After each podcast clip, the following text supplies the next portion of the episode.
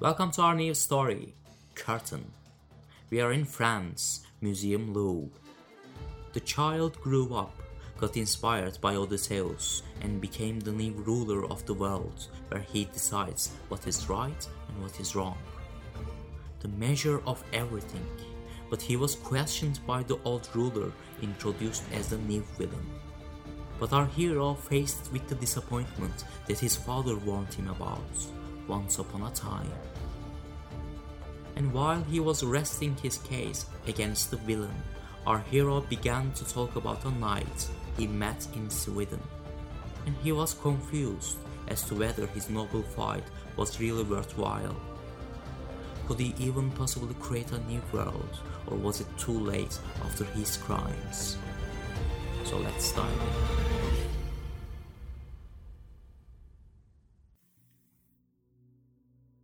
So one day, our hero catches the villain in the Louvre Museum while sitting in front of Mona Lisa. Do you mind if I join you? Our hero asked the villain on a pleasant Friday afternoon. Of course, the villain replied. You're coming from a long journey. You must be very exhausted. And please forgive me for not offering it before you.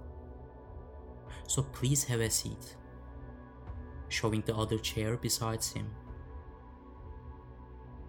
And to be fair, I was not expecting to see you here, the villain says, throwing a glance at the hero. Well, I'm an unexpected man after all, the hero replied, while the villain was smiling. One of a kind, the villain said. But the villain continued. So, on such a glorious day like this, and after all those times, I see you finally got what you wanted. You were inspired and you won. You're like the new god now, walking on earth. Just like Nietzsche claimed once upon a time. In this new world, you will decide what is right and what is wrong. The villain throws a cynical look this time at the hero and said, In despite of all your imperfection. The hero looked tired regardless, and he spoke quietly. Isn't being perfect not being able to draw a non equilateral triangle? Obviously, we can do more than that. I always thought we could bring some perspective, can't we? No? I suppose just like the good old Adam a long time ago. The villain replied. He was one of the most impressive men and the possibilities of what he could become. The stories he could tell. Something God has never seen before and after all the catastrophes and disappointments he caused, his kind was never annihilated. Our hero does not stop looking at the painting for even a moment, but he starts speaking anyway. But don't you think that he was worthy? He was supposed to be the measure of everything and it must have been terrifying for him when he left home, when he had to create his own home from scratch, and when he had to decide everything. Look at this Da Vinci's masterpiece, he says, pointing at Mona Lisa with his eyes lying right in front of them. When Leonardo da Vinci painted the Mona Lisa, he had to decide whether to face her to the right or to the left in what angle, in what expression, in front of what background, under what kind of light. Should the left arm be on top or the right arm? Should she directly look to the painter or to somewhere else? The color of the dress, the type of the dress, the position of her fingers. The villain answers this time. But this time he is the one who does not stop looking at the painting. But I wonder, he said, will this really destroy your ancient desire, your ancient joy to have all the power? Our hero replied, I suppose that's the question that troubled me when I met a man along the way. And he was a knight in Sweden and this knight was in the face of death. And his time was running out, but he had the privilege to meet with the dead himself. And also had the privilege to offer him something which was accepted, wasn't it? The deal was they were going to play chess, and if the knight wins, he will live, and if the death wins, he will die.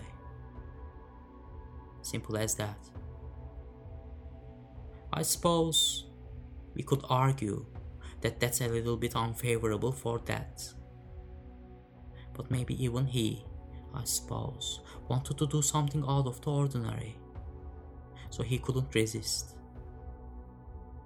In the meantime, the knight goes on a journey to finish his last job, which he didn't quite know yet at the time. During his journey, he meets with some thespians. And he starts asking that question. Whose life was worth living? The life of a knight, which was consumed by dignity, honor, sacrifice, a life spent searching for meaning, purpose, as opposed to the lives of thespians, which were consumed by joy, talent, sophistication. A versus between the life of Socrates or a life of a common. In the end, the knight sacrificed his life by making a wrong move in the chess game against death. Deliberately. For the thespians to escape. What I've seen, apart from all the other living things, only the human being can play chess against death. And apart from all the other living things, only human being can let the death win for a higher purpose, for a higher virtue, by choice. After a short silence, the villain takes his turn. So you will be different after all, promisingly. You will deserve your power and you won't be justified by your power, but your righteousness will justify your power. No.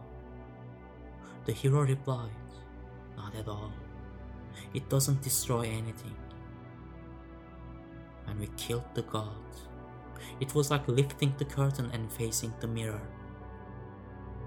And it doesn't solve any of our problems either we still remain Macbeth, and Lady Macbeth still sings her words over and over.